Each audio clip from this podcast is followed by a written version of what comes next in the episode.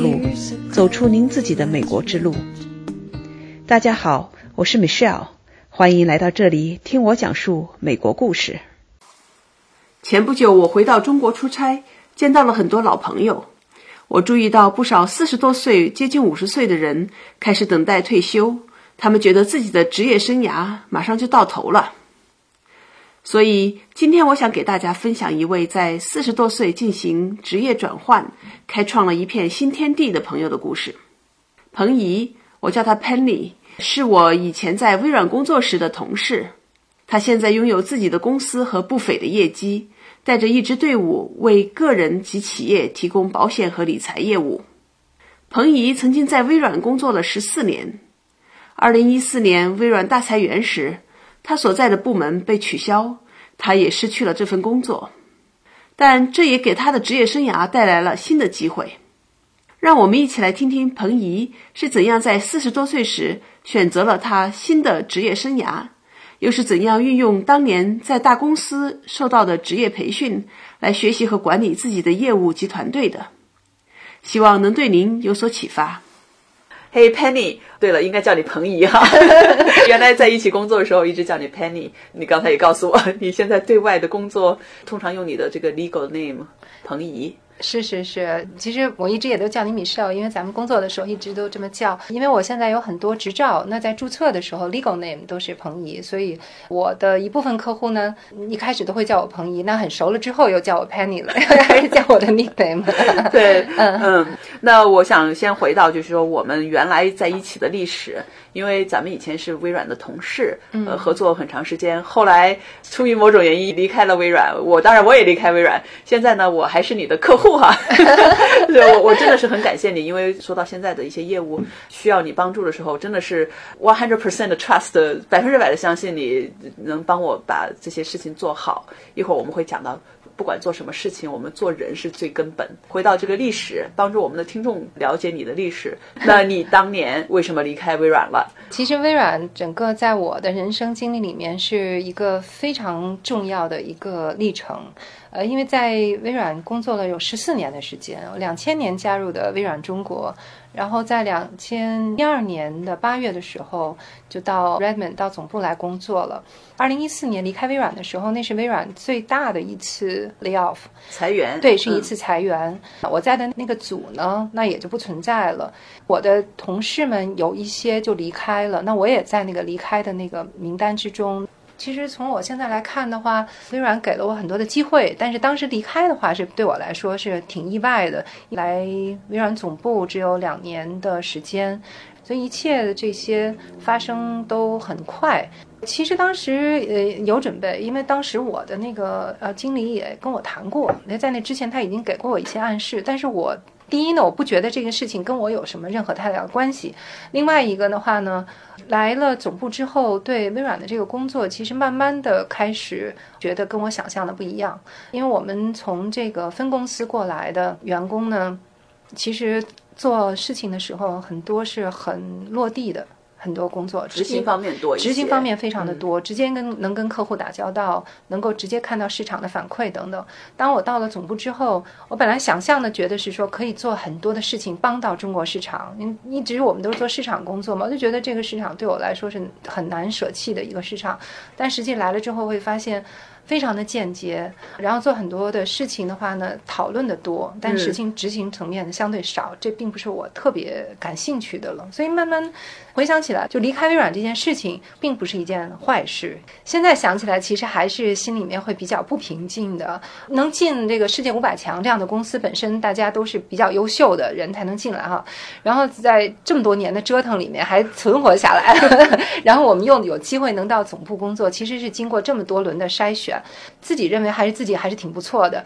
当这样的消息传达到自己的时候，是很难接受的。我觉得现在回想起来，觉得啊，其实是是个机会，给我尝试其他事情的机会。那后来又是怎么做出了决定去走到今天这条路？当然，今天这条路是什么，你也得解释一下。是是是，这个其实我现在谈起来就会非常开心哈。那离开微软之后的话呢，其实公司还挺好的，那个因为 package 什么都很好，就是微软给的这个补偿。对，给的那个补偿非常好。作为长时间在这工作的员工来说，这也是一个很好的一个机会，你可以停顿一下，想一想未来到底想做什么。嗯因为一直在这个轮子上高速运转的时候，你是没有机会去想这些事情的。那停下来，我就开始想做一些什么事儿呢？后来我就想，我想做一件事情，做一个职业，要符合三个条件。第一个条件呢，这个职业呢，它是要有一些一定的资质的，不是说呃每个人他都可以随意的在这个行业里面来来竞争的。那第二的话呢，我是希望说我做的这件事情，我的价值要随着我的年龄的增加而增加。然后第三呢，我希望有灵活工作制，所以当我设定了这三个条件之后，我才开始来挑选哪一些行业是符合或者职业来符合这些条件。过滤了很多之后，发现其实符合这三个条件，剩下的也不是特别多。哎，你正好给我普及一下，你当时因为我没有仔细去考虑这些问题，你当时过滤完了之后，还剩下哪些行业或者职业？其实你还得有一点点兴趣嘛，一个是做律师，哦，做医生，或者是做金融，这三个都符合这个条件，其实都是可以做到的。但可能医生有的时候相对来说时间上会比较那个什么一点。而且你那时候也有四十岁了吗？有啊，到了。对啊，所以呢，当我界定了这三个之后，我发现律师和医生我开始太晚了，我开始太晚了。另外呢，还有一个是比较有意思的事情。比如说律师，他可能会打官司啊，或者是什么。然后医生呢，你要是很健康，你可能也不会总是去见你的医生。所以这个里面可能会打交道的人，经常会碰到一些比较负面或者说比较不健康的一些事情啊。人，我觉得我心里没有那么强大，去天天跟这样的人和事情所处理。那后来我就想，哎，做金融这一类的工作可能会比较适合我。他也是需要学习，但是他需要的学习的时间没有像律师和医生的时间那么长。我也需要考执照，但是这个时间我是可控的，我可以比较快的能考下来，我不需要像医生和那个律师要求。多少多少年的那种啊、呃、实习期，所以我觉得这个事情是可以做的。那当我确定了方向之后，我就很快的开始行动，哎，开始学习、考试，然后拿执照等等等，就开始了。现在我做的这个工作，那我自己目前有。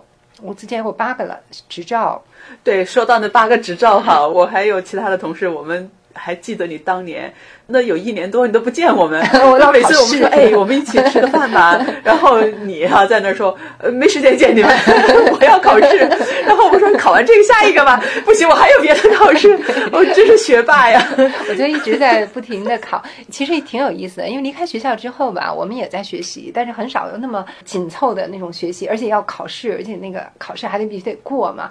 我一开始考保险执照的时候，我觉得也还可以嘛，比较容易。后来考证券执照的时候，会有一定的难度，因为毕竟不是学这个背景。但是一个考过了之后，再考第二个，再考第三个，有信心，对，慢慢有信心，这也是一种信心的重塑。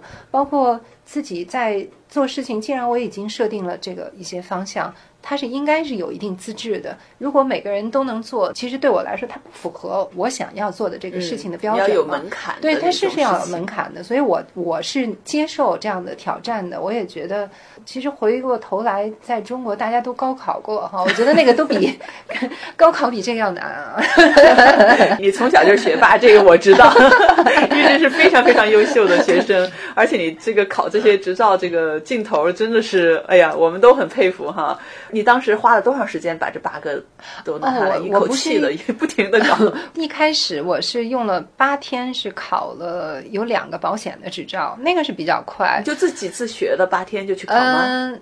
有的人时间长，我反正比较快。后来我是用了四十五天考了三个证券的执照，哦、所以我在这中间是一边学一边考，我就是从开始上网上课就定下来要考试的时间了。那时候我并不知道是难还是容易，反正我觉得那时候我必须要去考，然后我就每十五天就注册了一个要考试的那个日期。你先把时间注册好，对，然后我倒推不吃不睡也要把这个学完，所以呃就倒推的那个时间那么去算的。那当然都一次过的，呃，因为证券。如果不一次过还比较麻烦，中间还要间隔三个月，然后再间隔六个月、一年什么，那个那个比较麻烦。然后我第一年是考了有五个执照，后来第二年的时候又考了有剩下的三个执照。这是在做自己的生意的时候开始慢慢揣摩，会发现，哎，其实我自己可以开一个办公室，但是我要有一个证券的办公室，我需要执照。这慢慢做的时候，发现哦，我还需要这个执照，我再去考一个一个。一开始我并没有一下子考那么多，这是差不多两年前前后两年考下的这些。所以那前面的五个是比较基础的，就比较需要有的。对我来说，对你来说需要有的。对我来说，大多数人我发现在行业里面，很多人是。比如说有一个执照，他就只做这一一件事情哈。那当然我们可以说他很专，但是我不完全这么认为。我觉得其实我们每个人的学习能力都有可能是很强的。我们应该从更多的从客户的角度去考虑，说客户到底需要的是什么，嗯，而不是说只从我自己的考虑看哪个，比如说盈利最多或者哪个最容易做，而是看说客户有这个需求的话，那跟这些投资和保险都相关的有哪些我。还应该去做，我是这样一步一步的话，就把自己的业务拓宽了。当客户面对我的时候，客户是最容易的一个状态，因为他可以随意的从任何一个保险再跳到证券，可能再跳回到保险。对我来说，中间是没有这个任何的隔挡的，我都可以去解答他们的任何问题。对，也就是说，从客户角度来讲，你这里是 one stop 一个一站式就行了啊，就能够把这些需要的东西随时对吧？我需要什么时候，哎，我就给你打个电话。我挺开心听你这么讲，因为我也有一些客户是这样的，包括因为他们一家里面的各种的投资，包括退休金呐，包括他自己的各种。人寿保险，包括车的险啊，呃，房子的保险，自己的生意险，所有的保险单都在我这儿。那我了解他家的所有的情况，对于我来讲呢，就需要跟客户建立起定期的沟通。我知道他家里面有什么情况变化。我甚至有的时候，有一次客户他要给他女儿买车，他会给我打电话说我要去买车啊，那这个车是放在我的名下，还是放在我女儿名下，还是放在两个人的名下？哪样的保险？会更便宜。那因为我了解他的情况，我可以解答他的问题。其实这是我希望大家作为一个好的，不管是 financial advisor，就是你做任何的工作都应该做到那一步。你对你的客户有很深度的了解，这样才能更好的服务他们。嗯。你现在的业务，你这个身份应该算什么？你看我的名片也很多嘛。那看是说是什么样的客户的时候，我会介绍我是什么样的一个身份。一方面呢，我是在保险里面，我是一个生意的 business owner，我也是 agent。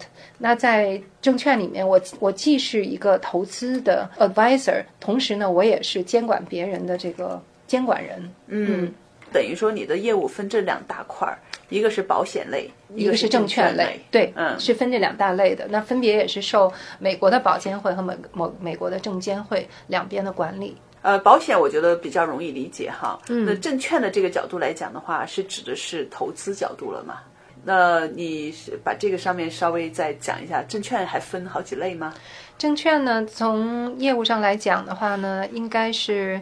从我们的分类来讲，你可以简单来说是两类，一类呢是跟基金相关的投资，另外一类的话呢是这个资金管理，就是 asset management。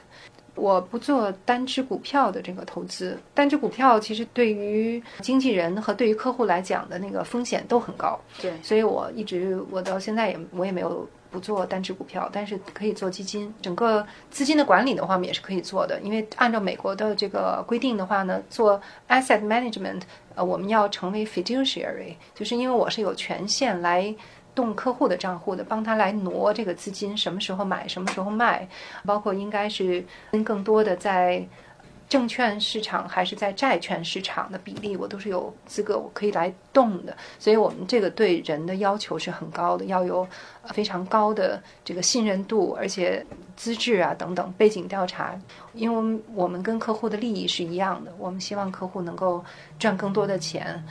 这一部分的话呢，跟旁边我们刚才讲的保险啊和基金的投资呢，稍微有一点不同。这个收费呢是 fee base，是每年收一个比例的。对，而像基金或者保险呢，大多数都是一次性的，所以呢，在一次性结束之后呢，如果要是做有一些 agent 来讲的话呢，反正就是一锤子买卖的，可能之后对客户的服务也不会太多了，但是我们可能对客户的服务就会更多，因为对我们的要求也是不一样的。所以刚才说到的各种各样的保险，它主要是一次性的一个收一个佣金哈。对。那你刚才说到基金管理的时候，这个是每年的按照。按照整个的那个 asset，它是 asset management，所以不是说挣钱的百分比，最后不管是赚了还是赔了，都 会都是收有一个百分比的对啊。对你说的基金相关的这方面的这个投资，它也是个百分比的这种收费吗？简单来讲是一次性的，也有按年来收的，但是这个比例呢，它是按照你的新的 contribution。新的钱进来，它会收一个比例，而不是说整个的 asset management。还是很不一样，对，还是很不一。样。呃，还有一些证券公司呢，它是按照你的 transaction，就是有几次交易，交易一次买卖一次的时候收一次钱。就但是这个都不是说看你买卖的金额有多大，而是说手续费嘛，手续费。对你可能这交易一次是一百万，也可能是一块钱，但是收的手续费可能都是一样的。嗯，所以你这个业务确实是比较多，因为我通常见到的哈，大家来做这方面的服务，要不然它就是保险类的，嗯它可以有多种各种各样的险，要不然它就做这个证券类哈，主要是那个基金管理方面的比较多一点哈，就是投资吧，帮助别人去管理他人家的资产，嗯啊，怎么去投资啊。Financial advisor 吧，是啊，那方面比较多。像你这个等于说有点跨哈，这两个。我这个跨的是比较多，因为我我当时为什么要这样跨呢？你是从保险开始的呢，然后再接入到这边，还是怎么？当时怎么想的？这一点应该是说在微软学到的有一些，原来我们都做 Windows 产品，我记得一开始早期的时候做培训的话呢，我们就讲说 Windows 到底怎么好，然后其实客户可能关心，可能不关心。其实你的产品好或者不好，跟他有什么关系呢？后来我们就开始把培训的就开始转，到底客户想要什么，然后就改成我们叫 scenario base，就是。以情景为核心的这种培训内容嘛，那客户是什么人？他需要什么？那我就想客户到底需要什么？客户家里面他是需要有保险服务的，他也需要有证券投资，他可能有资金需要管理。没有哪个客户的家里，他说我只需要这一部分的服务。那但是我们因为在行业里面大家不是这么做的，所以经常给客户啊、建议的时候呢，就变成了支离破碎的建议了。因为你并没有看到人家整个的一个状况，你只能给这一部分的建议。这是我觉得应该打破这传统的这种框架。当然，这个对个人的要求就会比较高，你要学很多东西，对，这么多 license 每年要 renew 嘛，每年要更新，又要再去学习那么多产品，那么多公司的产品，所以呢，这个对每个人的要求高，但是从客户的角度就会非常容易。嗯，有道理，非常有道理。微软没有白待这么多年，学到了很多。对，人寿保险这个你得给我做一些最基础的普及哈。美国的人寿保险的话呢，其实它分类呢可以分成两大类，一类呢我们叫 term insurance，就是这种消费型的保险，嗯，花钱就保。然后不交保费了就停。一般来讲呢，公司里面大公司里面，我们原来在微软也都有 term insurance，你在那工作一天，你就有一天保障，然后你一离开就没有了。嗯，呃，另外呢一类呢，我们就是 permanent insurance，是长期的呃寿险。其实讲 permanent 的话呢，它底下呢又分成很多个子项目，所以你刚才讲的投资型的保险，它是属于 permanent insurance。长期保险的一类，长期寿险里面的其中的一类，长期寿险里面其实都带投资功能，嗯，全部都带投资功能，只是说不同的投资方式而已。那 term 就是消费型保险是完全不带投资功能的，投资型寿险也可以给它简单的就说跟长期寿险可以等同。那当然，在这个长期寿险里面的话呢，到底投资应该投到什么地方？那就是有不同的选择了，又有不同的名称，所以这里面又有包含有现在比较流行的都叫 Index Universal Life，这是叫 Universal Life，然后还有 Variable Universal Life，这里面投资都是基金。那还有呢是 Whole Life，里面呢是投资在呃保险公司里面拿的是 Dividends，就是分红，嗯、所以大概是分这三类产品。嗯嗯。基本的这个理解就是说，人寿险里面，那么这个 term insurance 消费型的保险，主要就是你投了这个保，然后呢，万一出个什么事儿的话，就得赔了啊，保险公司就得赔。但是呢，这个保不买了之后，那就没有了。对。哎那么刚才说到的这长期的寿险的话呢，它其实是有个投资功能，因为我也买了哈，我可能我那个是我忘了多少年，一般都是二三十年的这么个，每个月往里放点钱，但是呢，到最后我不管出事儿没出事儿，到了一定的金额之后，好像就有一百万还是多少的那个钱，就是对吧？就就放在那以后我可以花的。对对对对，简单 可以可以这么来理解。对，就是大白话的理解吧，让最基础最基础这种理解，所以它是有一定投资性质的。是的，是的，嗯嗯。而且在那个过程中，如果出现一些事情的话，那个钱你保的那个保额，它也是能够能够拿出来，当然啊，帮助自己的家人的。对对，是的，是的，嗯。那刚才还有一点很有意思哈，我们提到了呃微软这么多年哈带来的一些职业上的一些培养，嗯啊这些培训，我们的一些能力上的培养哈。从我个人来讲，因为我现在做的很多事情，其实。就受益很多，但是呢，我想举到你身上的一个例子哈，因为你，你你当年开始做的时候，兴冲冲的做了一个 business plan 哈，做了一个计划，然后呢，还发给我们这帮当时微软出来的这些女生哈，这些姐妹们 发给大家看，然后我当时一看，我拍案叫绝，我说太好了，太好了，他们都不理我。然后对啊，那今天我到你这儿来的时候，你又在这跟我开始来 review 哈，看到你用的都是当年我们用的。那些名词，对对对啊，scorecard 哈，对对 scorecard 啊，红的绿的，自己在那给自己进行评价，然后跟我一块来 review 你的 performance。那我们聊一聊这方面。哎呦，一说起这个，其实还挺兴奋的。原来在微软做了这么多，你想咱们每周 weekly review，然后 monthly review，QBR 嘛，quarterly review，然后到半年要 review 那个 media 嘛，media，然后年终的时候还有 annual review，就很多很多很多 review。我觉得这么多年被折腾下来吧，还是学到了很多东西。当开始做自己的生意之后，发现周围大部分的人呢，对生意是没有规划的。嗯，那做事因为比较随机呢，那我们从好的地方角度来讲的话，就说他从来也不会 miss target，因为他从来也没有 target，他没有 target，不会 miss target，对，没有受众目标。我一直原来在中国，我跟那些销售们也是讲。因为经常让销售要做第二年的销售的预期，他说我我怎么知道明年卖多少？我说那你当然得期待你能卖多少，你可能没有做到，你也可能做超了，至少我们有一个目标去瞄准嘛。那我在自己生意也是这么来设定的。我记得当时因为你还记得吗？我就把那个计划做完了之后，我觉得哎，你我应该这么去做。包括我也希望周围有几个咱们的朋友，是谁也愿意来一起做嘛。那时候还是会有一些阻力，咱们几个人只有你给我一个很强烈的一个反馈，然后其实对我帮助挺大的。是吧？我 因为对，因为在那时候我自己没有做过生意，毕竟自己打工那么多年，但自己没有做过。然后虽然我认为这么做是对的，但是有的时候你在决定一件事情，你还是很希望能够听到有一些人对你有反馈。嗯。呃，而且这个人我们也不希望是随机的一个人给你一个反馈，而因为这个人你是认识他、你了解他、你知道他的能力和水平。他给你反馈的时候是很重要的，所以当时其实对我有很大的激励，呃，然后再慢慢一步一步做。当一年做完了之后，当我的那个成绩单拿出来，哎，是绿了的时候，我是很兴奋的。我到再给到周围的。同事们看的时候，他们会觉得，哎，真挺奇怪的哈。那你当时都不知道，然后你就设定一个目标，你就能做到什么？其实，在里面你看细项，有的地方是红的，有的地方等于是很绿，最终呃总数是平均分是绿的。对，那我一直都是有一个三年的计划。我们原来都在微软都有 rolling forecast 嘛，我一直也就是 rolling 三年的这样的计划。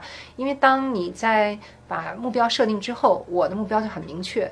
指导了我平时在做事情的一些工作重点的转移，我时间的分配，我不是随机做事情的，嗯嗯，然后都是有这个目标去做的，因为这个东西一直在指引我。这个，因为明年我还要朝那个方向去，目标明确。我觉得很感谢微软当时我们被训练出来的这些工具，只是现在没有人去给我 review，然后我就自己看自己。我一直有一个观点哈，我觉得我们做的每一份工作。当然，你也是给公司做，给别人做，这样公司才能够挣的钱给我们发工资哈。但是我的另外一个观点就是说，我一直认为每份工作也是给自己做的。虽然辛辛苦苦做的这些事情，从某种意义上来讲，有时候觉得付出的也挺多，但是在另外一个角度来看的话，我们其实一直在学习。就像我们说的那个 review，这么多的 review，成天的被对啊 review 来 review 去做那么多报表哈，当然也觉得也挺烦的。不过现在回头来想的话，其实是一个很有效的工具，做一个对吧商业方面的一个管理的工具。每一个事情做的时候，其实是一种学习。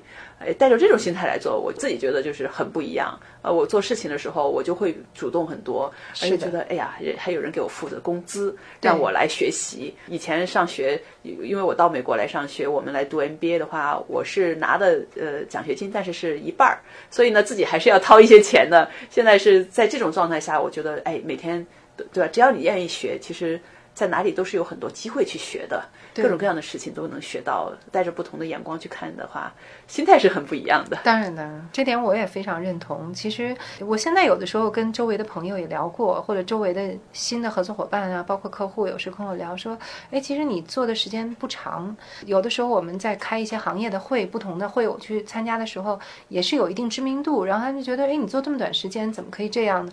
我说，其实不在于说我是不是只在这个行业里。只是做了三年多的时间，那之前我在微软的十四年的时间，这个对我也是有很大帮助的，并不是之前的所有这些跟我现在工作完全没关了，因为很多人觉得说我跨行业了就无关了，其实不是，即便是跨了行业。有很大一部分的你的职业素养、你的工作风格、你的待人接物的种种的这些习惯等等养成，这都是之前这么多年铺垫的。如果我没有之前在微软那么多年的经验，一下让我做，我不相信我三年的时间可以做成现在的这样的结果。嗯，所以我觉得之前的所有的这些培养、锻炼，包括有的时候就是很折磨人的那个、很痛苦的那个过程，都会对你。可能在某一个时候，在你未来的路上都会有帮助。呃，这样讲起来又到另外一个观点哈，我一直认为我们做事儿先做人。是。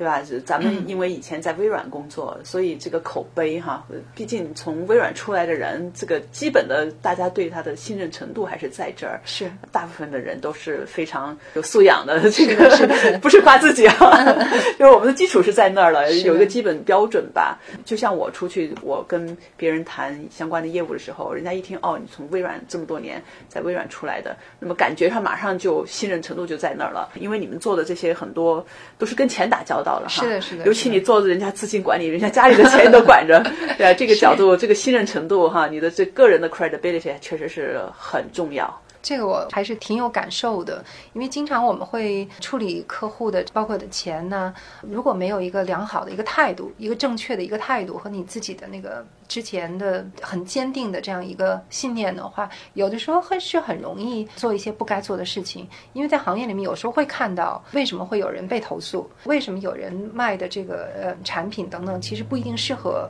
客户，有不少人可能是以比如说佣金导向，这种就容易让客户的利益放到第二位，而自己的利益放到第一位，这种情况下就没办法保证说长期下去的话，是不是可以把这事情做好？当现在我有一些新的。合作伙伴呢，或者一些新的经纪人加入的时候，这一点也是我考察他们的很重要的一点。我会很关心他们是不是挣快钱。如果要是快的话呢，我会很担心，我不愿意跟他们合作。包括有的时候行业里面。